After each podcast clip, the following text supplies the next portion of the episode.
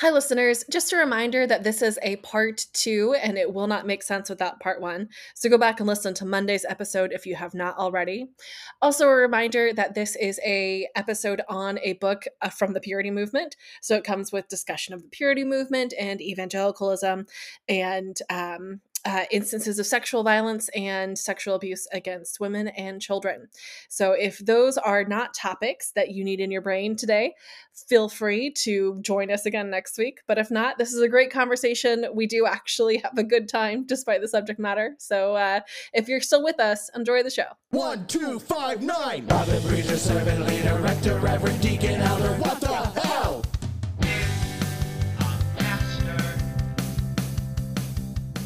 I was telling Joe Beth that I, there's a chance that I blocked this this part of it completely out um, because this is this is blas. You're right. It's blasphemous in a very creative way, but like it's also like show-stoppingly blasphemous. Right. Like like like somebody and then the third is the crucifixion, but the fourth covenant, no no no no no no no. no, you've crossed you've stepped out of Christianity, my friend. Like like you're you're gone. the fourth covenant is the virginity covenant. Mm-hmm. What are you talking about? Yeah, and so it, it really puts the lie to the idea that like we're not concerned with literal virginity here or that it's somehow unimportant because we've somehow your literal virginity is more important it, it, it supersedes the crucifixion of jesus christ Right.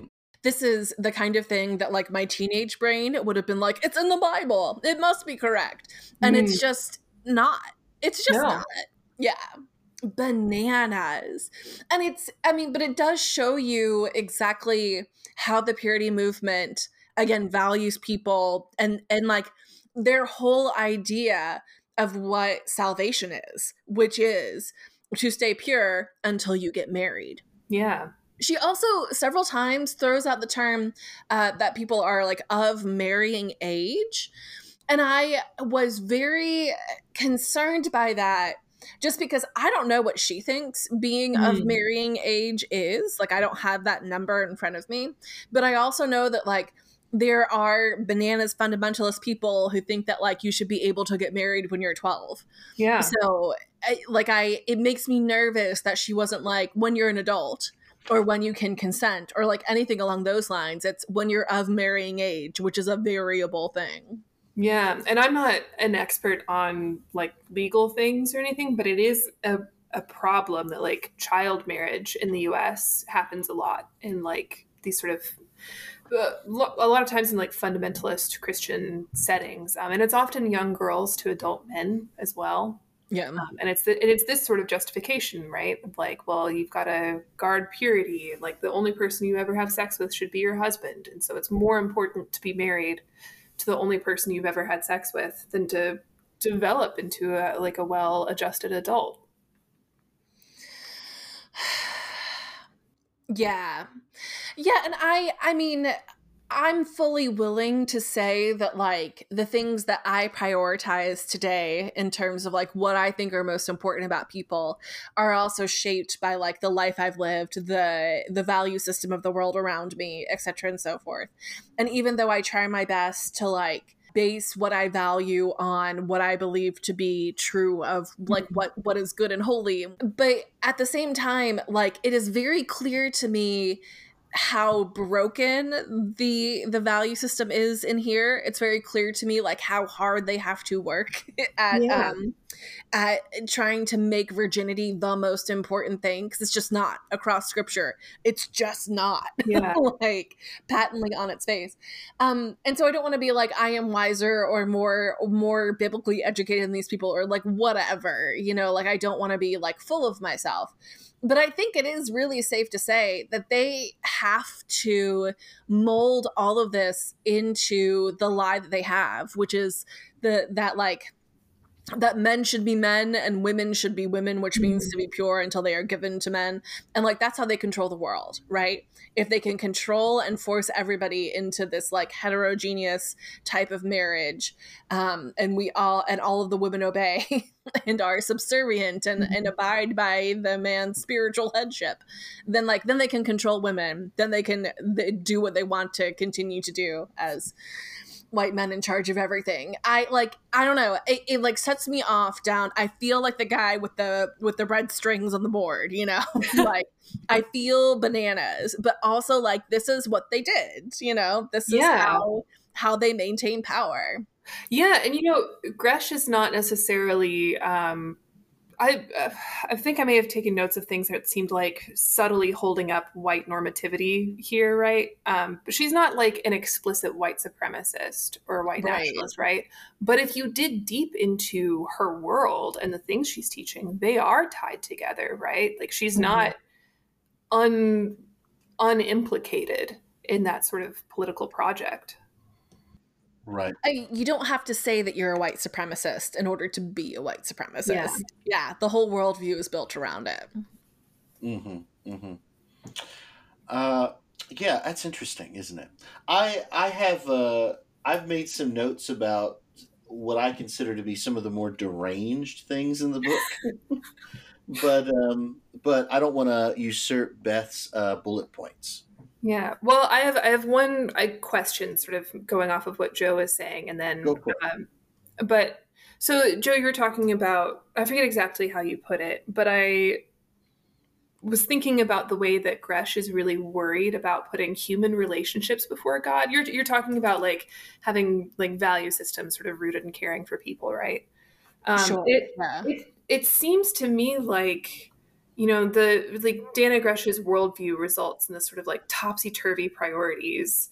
In a way, it's it also strikes me as bad theology, right? That like trying to fit people into boxes and like prioritizing prioritizing God over people to me feels kind of counter to the message of Jesus in some ways, and that like it is through other people that we're supposed to love God. Is at least that's my understanding. What would the how would the two of you sort of understand that sort of value alignment? Ooh. Um who I ooh I, I immediately think of like Bonhoeffer and his idea of Christ as like the one who is mediating between all of us and all of our relationships. Um, uh, Ethan, do you want to take this first?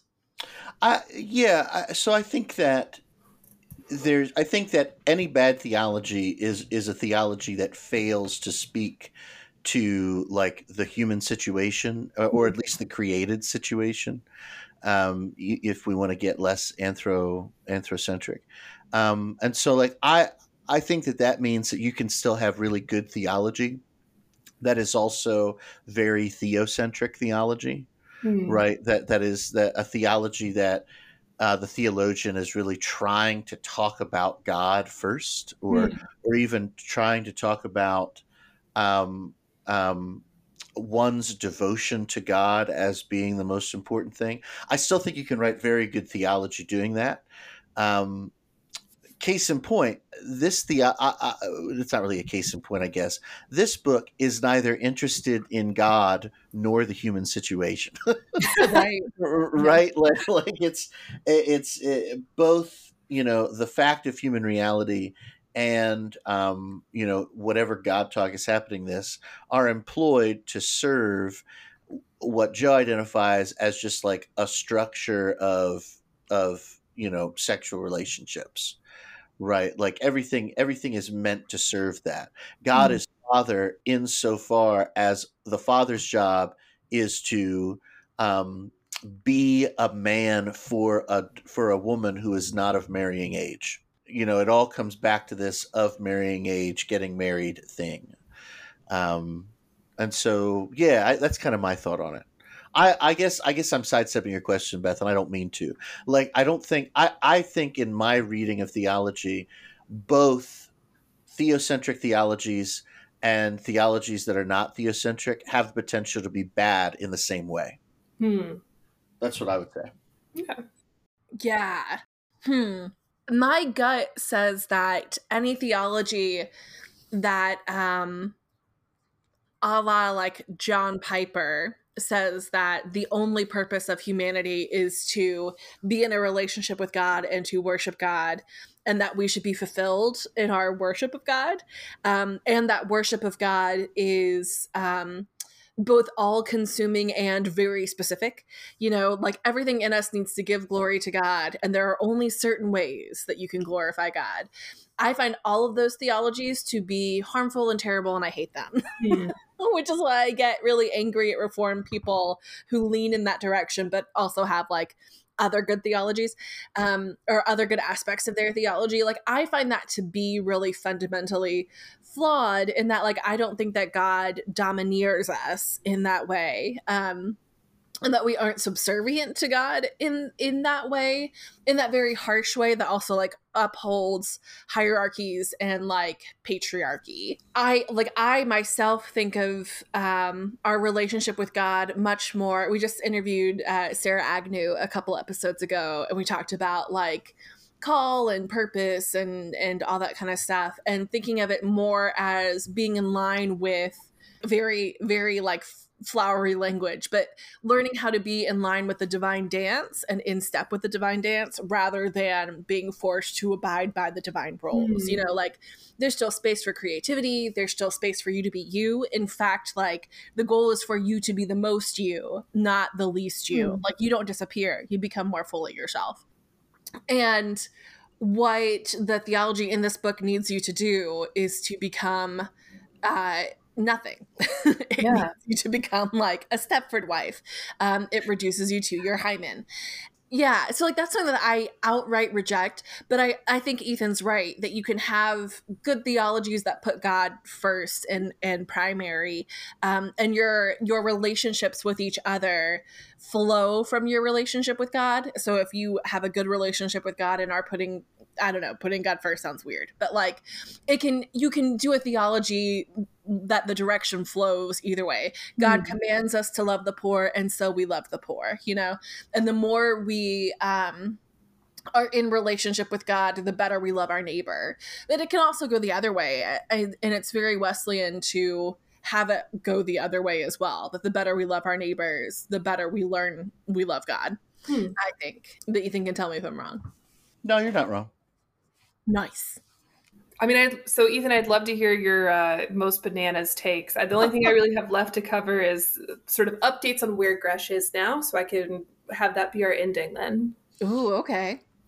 So, so other than when she theorizes that perhaps the devil also doesn't know what he's doing, um, which, which is which is kind of an amazing moment. Like it's like talking yourself in circles to the point where everything you're saying doesn't make sense. The devil's out to get you. He has no idea what he's doing, but he's out to get you and he's winning. But 85% of the world's teenage girls don't listen to the devil. oh, okay. Well, I'm confused then. The devil is both the smartest, most sly creature that God ever made and also the biggest dummy. right, right. Also, God knows the secrets of death better than the prince of this world, but that's fine. I'm just saying you could have a much even her theology of the devil is actually not that strong. Right. Right? Like and and but that's always the problem with evangelicals. Evangelicals uh, always work under the assumption that um, the the worst thing the devil does is to get us to be atheists and to get us to have sex. Um, uh, the devil isn't responsible for climate change because there's no such thing. And the devil isn't responsible for uh, mass shootings. That's Democrats' problems. But anyway, here is that's an evangelical thing in general. So one of my favorite takes is on page 76. She just finished her styrofoam cup or priceless teacup a thing. And then and then she goes on what I would consider to be um, one of her first like like like stream of conscience what are you talking about? I don't understand what you're saying. Where she says i've heard the saying every great love story ends in tragedy many times lately. I'm like you just made that up. You made it up right now. Yeah I, is it when you said those words and then your ears heard your voice say those words over and over? Um, i just and, and then and then the only and I love how literally the only love story she can think of that fits the every love story ends in tragedy mantra that she's heard many, many times is Romeo and Juliet. Right.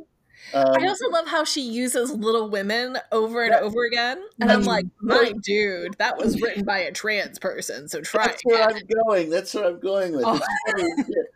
And she's like, but I can come up with all kinds of stories that are love about love that don't end in tragedy. And let me list a few. And I'm like, why?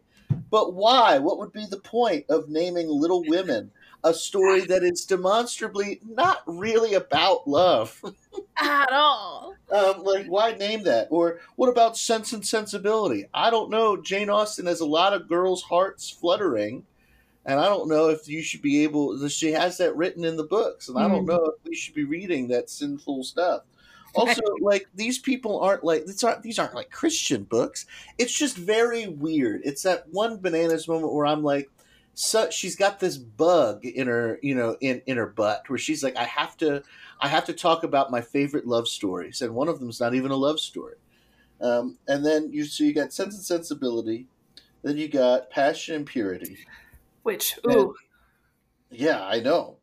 Uh, and and I'm like, but I don't get it. What is what is the point of naming this at the very end? I guess it's about writing your story, right? Like she wants she wants you to write your romantic story like a crazy person. um, uh, uh, and, and it's and it's just terrific. It's it's one of my favorite moments. So I'm like, but why? Why these things? I don't get it. And then my other uh, favorite moment is when she's talking about the foul lines in chapters ten. Oh, yeah. She's like, let's talk about some boundaries. One way you can keep yourself pure is by not discussing sex, physical contact, or my physical desires with my boyfriend. Just what what are you talking about then? Like, like what's what's on the agenda? I'm not saying you have to put out. What I'm saying is all physical desires, like like just just sex ones, or like when you show up and you go, "I'd like to eat food." Is that wrong too? Oh, I have to pee. I have sinned by telling my about my physical desires. It's just very strange. One way to stop yourself from being impure is by not communicating with anybody. I guess that's true. I mean, it works. You become a um, closed off shell of a human who doesn't date anybody until they're 26. Right. Or I will not discuss. Ma- I know. I, I'm I'm ignoring your your cry for help. I will not. Sorry. that was All right. I'm ignoring it. I'm just going to keep going. Uh, you, you got out of it. You made it through. I did. I did. Just, I've never had anybody shut me down so quickly. I usually get that dopamine rush of, oh, poor thing. And you just did it. You're talking, to the wrong person. I don't care. I will not discuss marriage to him until he romantically and lovingly makes the commitment to ask me to marry him. I mean, not at all. right. Like, like, what if what if he's got like a legitimate question? Like, hey, if we ever get married, would you want to have three kids or two kids? And instead, she's like, shut your mouth. I will not answer this. like, but why? To keep yourself pure? I don't understand. Yeah, that's that is the another weird tension. Is it's you know think of your your perfect future husband and uh, don't date anybody who's not him, but also don't talk to him about being your future husband because that'll just make you want to fuck him. Like it's it's very very confusing. Right, but also remember, you you probably don't want to fuck him anyway because, as we know, eighty six percent of all teenage girls really want abstinence only education. God, And I'm like, but I don't. Uh, hmm, I don't know. I, I, those are honestly my two of my favorite moments. Other than anytime she quotes a book called "She Call She Calls Me Daddy." Um, I do love how um entrenched the grift is in the book. Like there's a sidebar uh, and I I was looking for something that Ethan was talking about and then I saw the sidebar. It's the in search of a princess workshop that you simply must attend. If you don't feel like a princess, if you don't feel valuable, we can make you feel pampered, which is another weird part of the book. She's like, if you were visiting me, I would treat you so well. I would get out my favorite lotions and I would massage Yeah. your, your hands up to your forearms. And I'm like, what are we doing? Yeah, For a book that is not very scared of lesbians, that was some pretty good lesbian content. Like, I, I don't know what's happening here. This Well, is a classic like lesbians just don't exist. They're invisible, and so Right. yes. well, you can't have let the homosexuality ruins the entire thing. Why did I just say homosexuality? Um, how about how about I just stick with being gay? Being gay ruins the whole thing. That'll be the sound bite for the episode. Um, um, but but like I think that's why, you know, whatever books there exist about home about like LGBTQ folks or about like same sex relationships from the evangelicals, there's always this like not only a note of panic, but and, and seriousness, but there's always this note of desperation. Mm. and the, and there's always it always is framed using the same kind of tactics that's used in books like this. Like remember you know we all know this but like remember listeners like part of the thing that the only way s- sex can be a sin that we need to be scared of is if sex is actually really fun outside of marriage hmm. and and uh, and so th- you know gresh is like sex is actually way more fun within marriage and it's not fun at all outside of marriage. That being said it's a lot of fun outside of marriage because everybody seems to be doing it except for all the people who are not doing it. And then when they be, when when books do talk about lgbtq stuff or or same-sex relationships they got to use the same tactic because it's sin. It's still quote unquote sin. And sin the what the, the what they work under the assumption of is sin is always fun. Hmm. and so everything sounds just a little homoerotic whenever they start talking about this stuff in in it. And it always makes me chuckle a little bit because i i'm just like boy it just sounds like you're really into it. It sounds like you know dannah it sounds like you'd really liked some women on women love in your life and that's fine but like the only problem is is that you can't allow it to be fine and so in the end evangelicals just have incredibly inappropriate unethical relate same-sex relationships outside of the public life Yeah. Mhm. Yeah, that sounds right. Um my my only thought to add to that is that like they were very afraid of guys being gay in um the what was the one that we read? The every man's, man's battle Mhm. Every Yeah. man's battle. the, the white man's burden what did we read? Yeah, they were very afraid of men being gay, and I think that that goes along with what is talked about in Jesus and John Wayne. That like the most important thing is for men to be men, and that's how we will take over the world. And then like women are just an afterthought. You know, as long as women mm-hmm. aren't men, we're okay.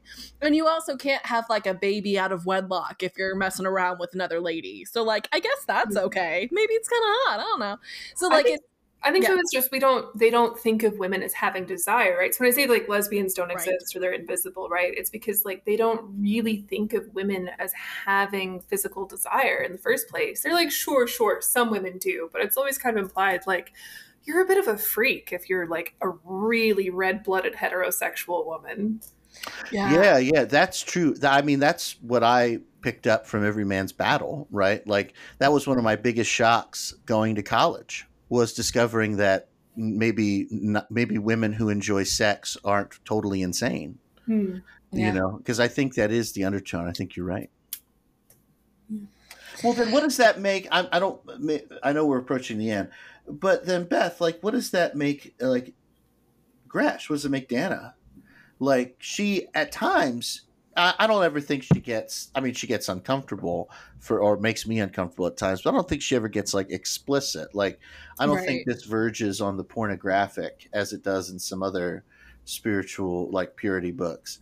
But like I, she seems to be fairly open about her desires. Like like how does then she fit into that? Yeah, I mean, she seems to be fairly open. Um, as we've said, and I'll get to in the wrap up as well. I mean, she's not really actually open. She's always kind of performing openness. So it's it's just really hard to say. It's hard to say anything about. Not that I want to speculate, right, about someone else's sexuality anyway. Um, but it's just it's really hard to tell what's real with her, right? Like I've asked myself mm-hmm. reading this, like, how is she a grifter or a true believer, right? Or like where on that spectrum is she? And I I really don't know. Um, yeah, I don't know. I I don't really know what to make of her personally exactly. Hmm. Mm-hmm. Yeah, she keeps on saying throughout the book, like, why would God have called me to write this book? And like and like on one hand it's that false modesty that you have to have right? But on the other hand it really kind of sounds like she didn't want to write this book.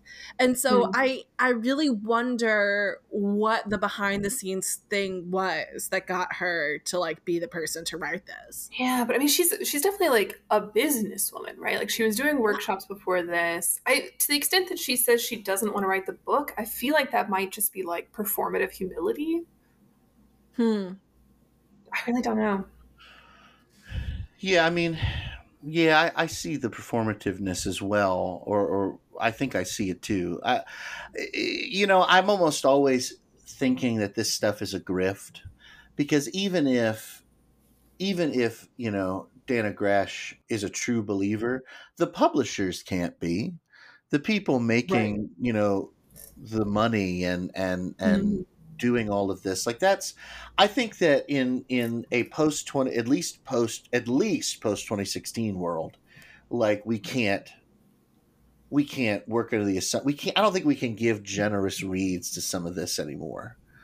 Right? Mm-hmm. like like we live in a world that that is basically what they are calling for when they realized oh well we're not going to convince these people of this stuff you know we're not going to convince like we failed to convince generations of people that that the way to go is to invent a new you know what is ultimately new right? Like a new form of of of you know artificial patriarchal life. Um and and to say and it's always about white people right? Like mm-hmm. the only people we're really worried about the only people whose sexual purity we're really worried about are white people's sexual purity.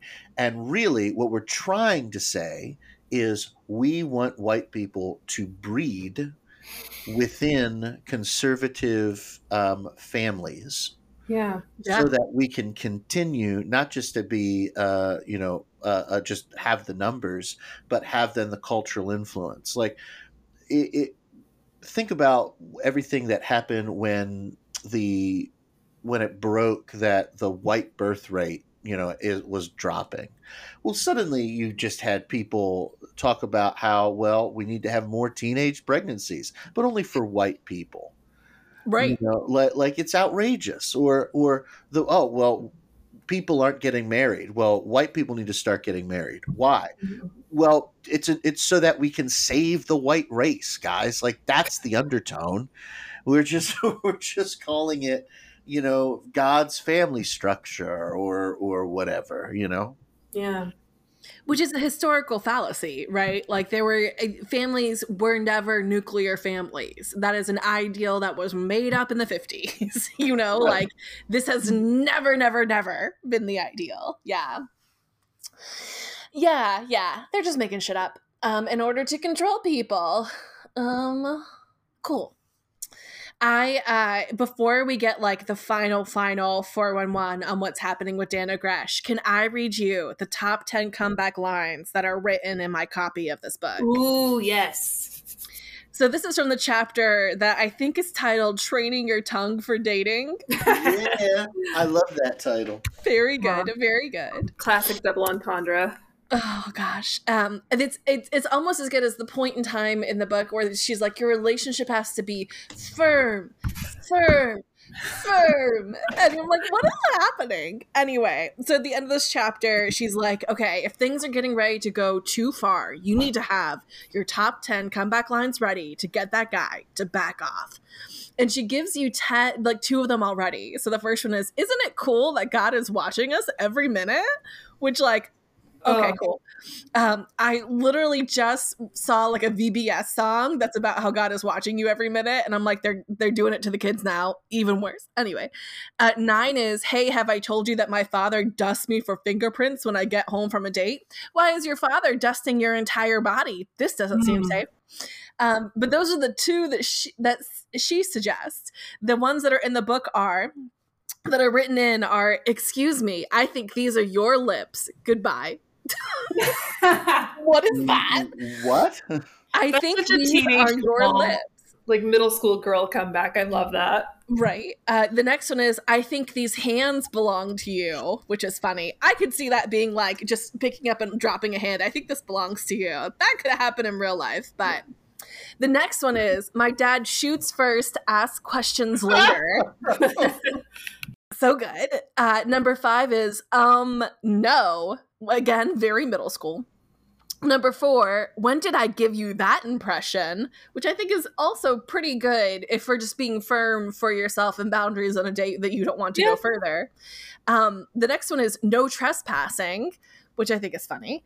Um, the number two is whoa boy, leave room for Jesus. Whoa. And then number one is I'm claustrophobic and I throw up if you get too close. Is this is this for a boy? Now here, let me maybe I need to ask you guys this.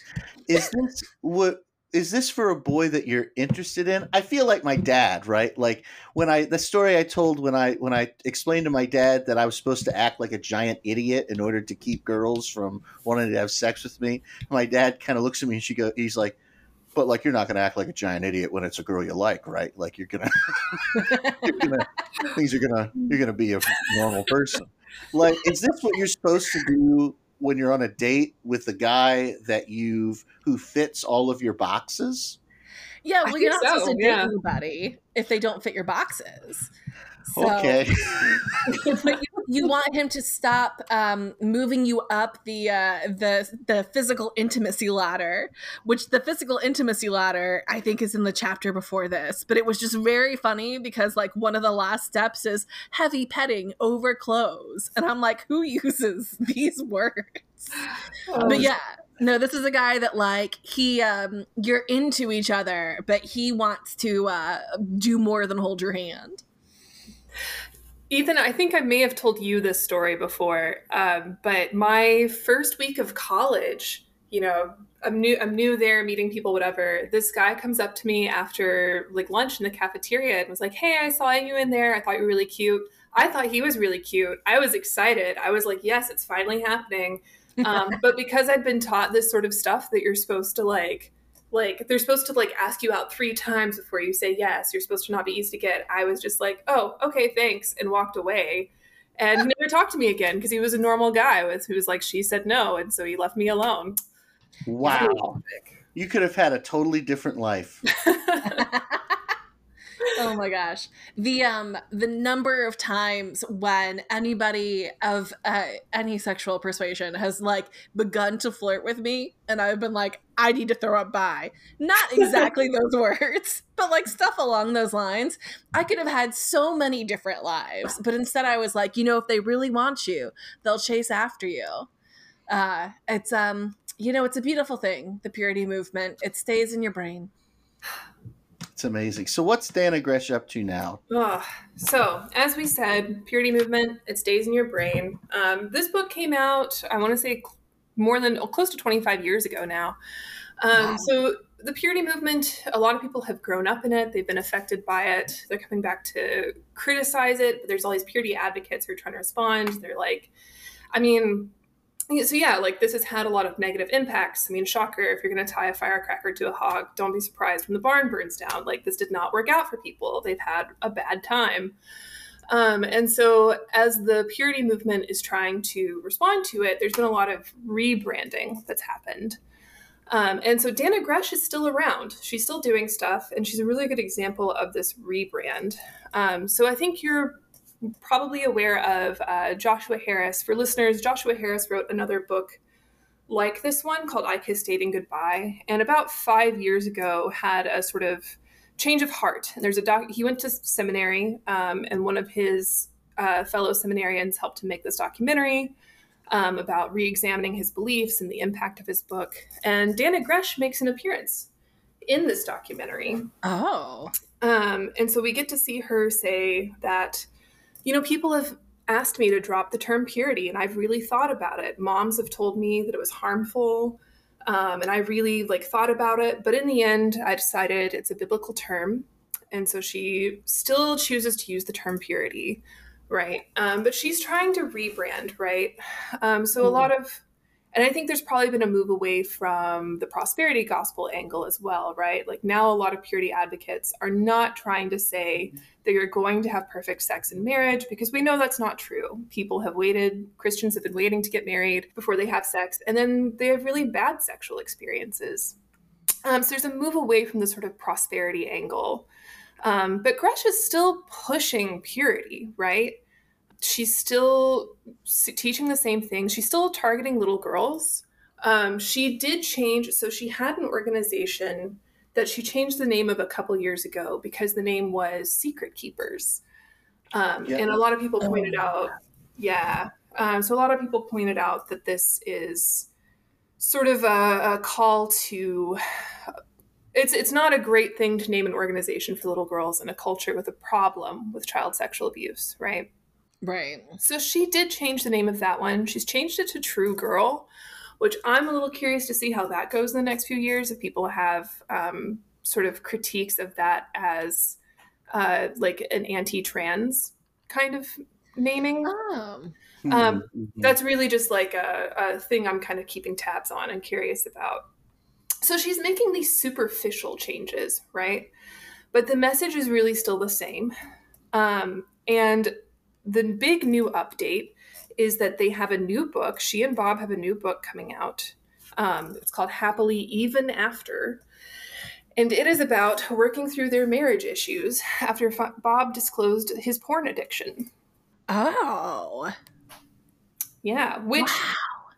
which what does that mean? Again, they're doing the same thing, right? Like she's not saying what that means. She's not saying like Bob was ter- not getting his work done because he was spending all day on the computer, right? It really kind of seems like maybe he's just occasionally watching porn on his own time. Um, and it wouldn't be a big deal for a lot of other couples, but it is for them because of their value system. It's really unclear. They're still doing this game of um, because we've only told you so much of our personal story, now that we need to rebrand we can sort of frame our marriage, the quality of our marriage, the quality of our life, however we need to, to be able to keep pushing the purity message. And that that really is kind of where she's at. Is she surface level rebrand, but she is still pushing the same core beliefs.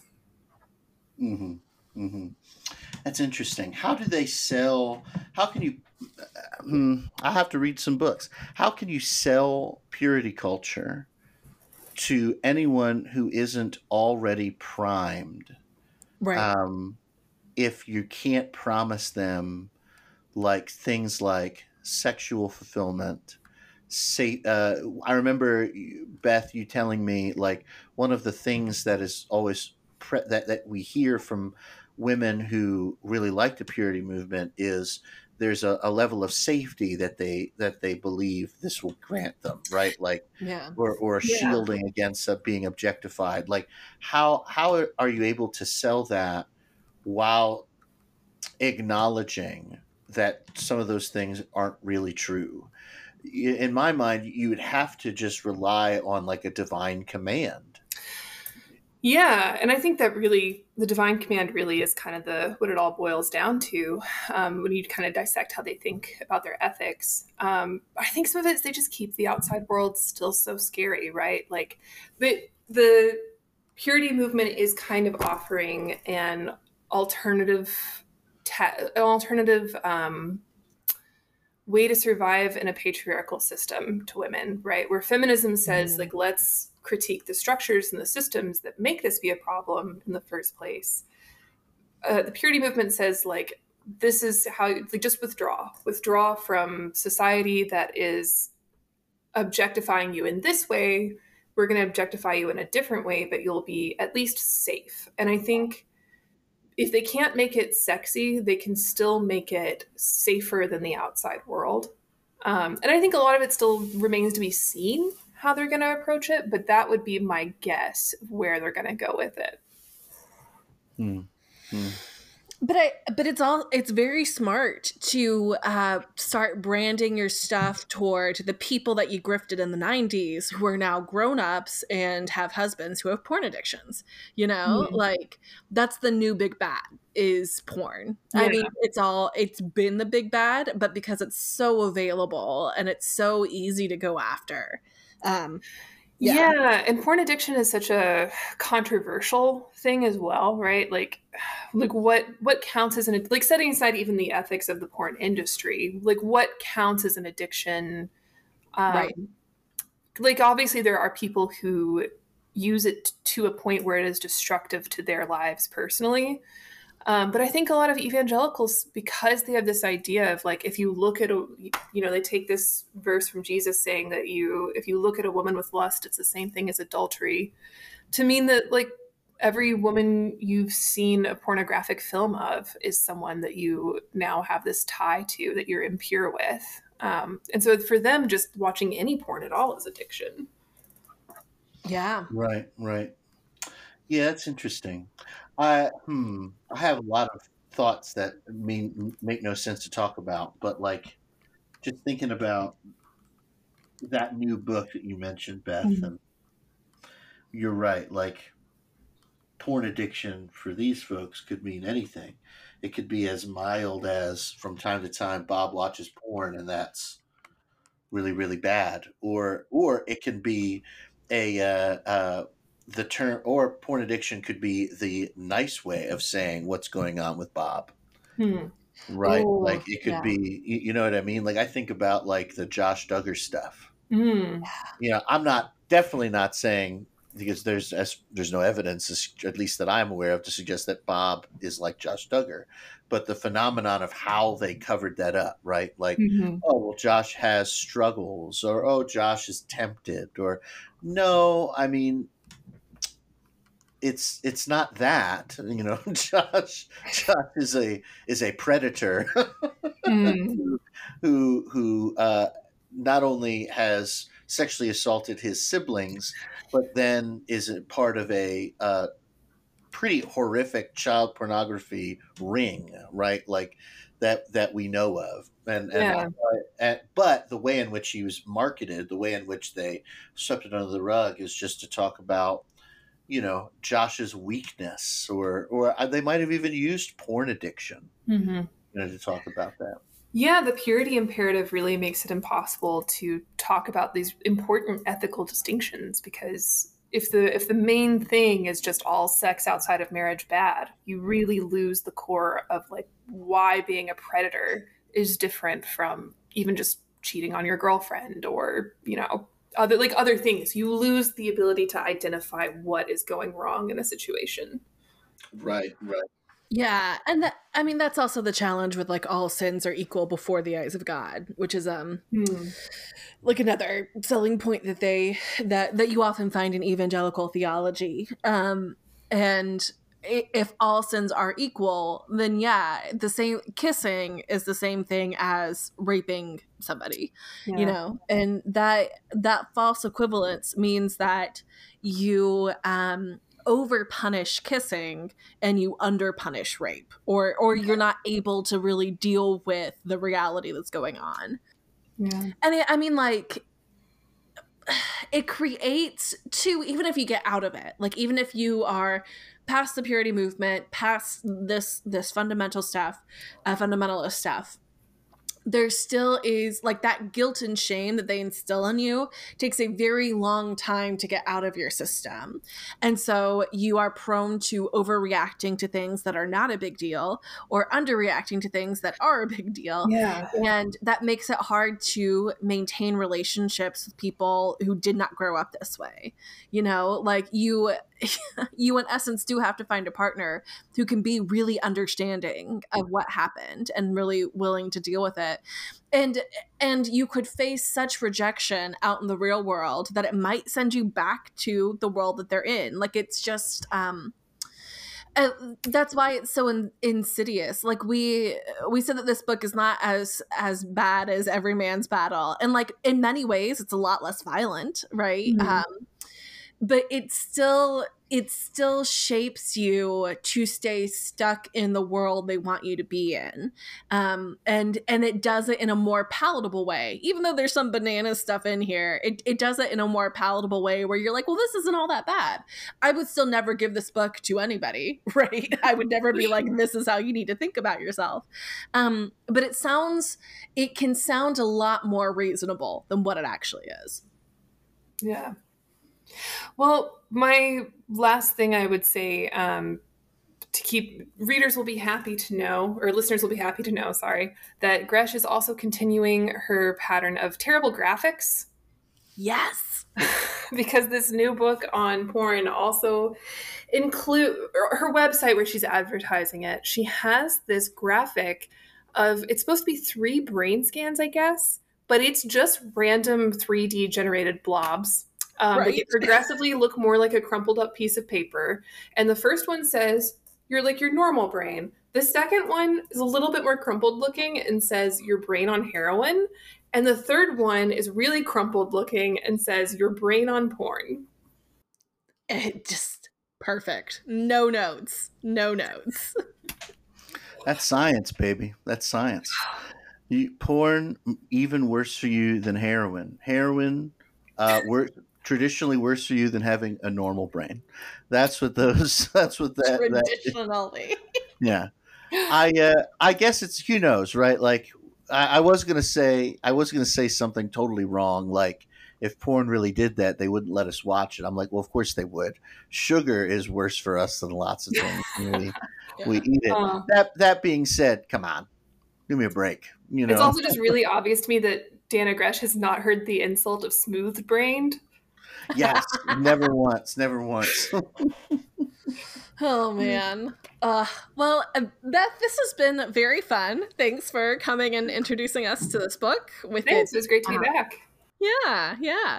We will have to have you back at another point to read another one of these terrible books and just just see how far it goes. You know, just chase that rabbit until we get all the way down. Perfect. No, but I thought that was funny, so that's fine. Um, It wasn't funny.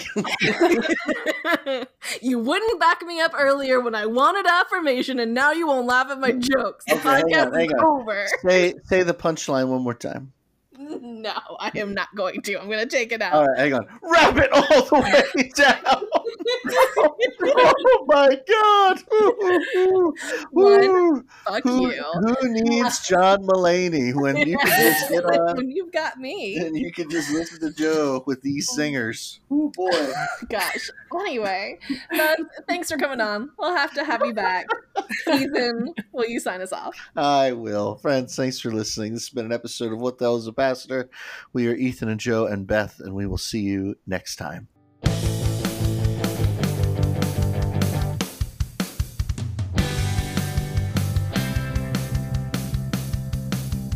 What the Hell is a Pastor is a part of the Disruptive Disciples podcast network.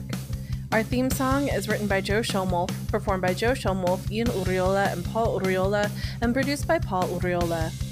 Find us across the internet at WTHIAP or visit us at WTHIAP.com to get connected to our Patreon, merch, and some other stuff.